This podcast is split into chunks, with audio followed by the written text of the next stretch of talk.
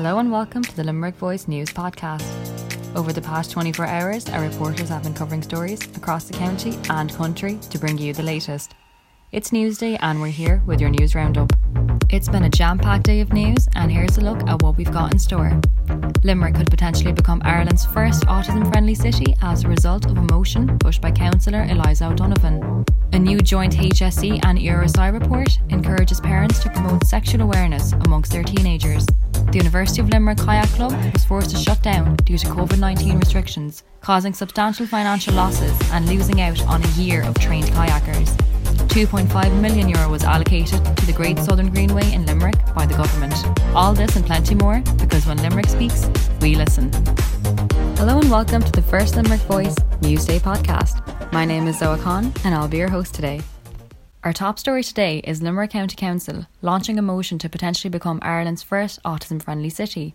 Reporter Katie O'Donovan has more. The motion was pushed by Councillor Elisa O'Donovan, who was working towards a three year inclusion plan that would make accessing services easier for those with autism. If all goes to plan, Limerick will be Ireland's first autism friendly city, following in the footsteps of towns such as Clane, Mallow, and Listowel it's really, really important that Limerick is, is, is accessible as, as it can be. And what we are hoping to do is link with As I Am, the, the national, um, a kind of a national autism charity, bring together all the stakeholders in Limerick. So all the different um, representative autism groups, people with autism themselves. And that's really, really important. And we'll bring them together into a group. And then from there, we will work towards a sort of three year inclusion plan. Thanks, Katie. Thanks, Zoha. Next, we have reporter Chloe O'Keefe. New research was released today from the joint ESRI HSE Health and Wellbeing Research Programme, which compared data accumulated from surveys between groups of 13 year olds and 17 year olds. The data revealed that 45% of 13 year olds had discussions surrounding sex and relationships with their parents. This increased to just under 60% for 17 year olds. Those that spoke to their parents at a young age were found significantly more likely to use contraception compared to the group that got their information from fellow peers. Sarah Fitzpatrick, health promotion worker at GOSHH Limerick, found the findings overall positive. I think it's a really positive response and really interesting findings. Um, I feel that it is um, down to the parents sometimes as well. It's from it stems from the family home, and I feel like they are great the communication is there with the parents, and the findings have found that communication about sexual health and um, relationships to their children results in them carrying out safer sex practices. So I think it's a very positive finding and research. University of Limerick Kayak Club faces dire circumstances due to COVID 19 restrictions. Limerick Voice reporter Conor Clossy speaks to Kayak Club captain Dara Lahan about the club's problems. Despite being a socially distant sport, UL Kayak's activities have to follow level 5 restrictions. This means that all trips and activities are cancelled, including an international voyage to the Alps during the summer. Not only does this mean that this year's freshers will be behind in their training, but it also means the rotation of coaches year by year will be disrupted. Any enthusiastic new members might have no other option than to buy their own gear, a huge investment for a prospective hobby.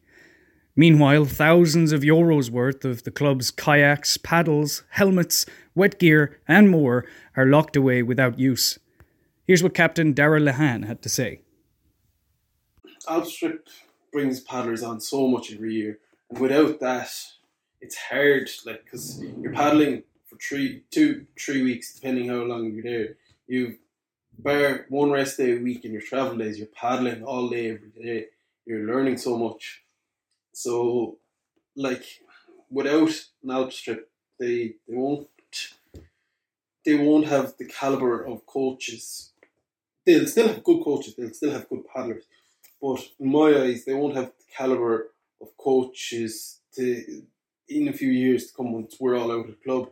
That hopefully they'll be able to run outstrips and get people back up to the level they should be. The government has allocated funds of 2.5 million euro towards the refurbishment of the Great Southern Greenway Limerick. The Minister for Transport has pledged the money to the multi million euro project, which is already underway. The Greenway will consist of 40 kilometres of walking and cycling off road routes along an old railway line that connects three market towns of Rathkeale, Newcastle West, and Abbeyfeale. This greenway is untouched by developers, making it an ideal location for segregated cycling routes. Green Party councillor for Limerick City North, Sasha Novak, welcomed the decision. The announcement is over 63 million over across the country, of course, and luckily Limerick is getting a part of it. Um, so I think that shows the dedication uh, of the current government that we have properly developed greenways, which is great for tourism.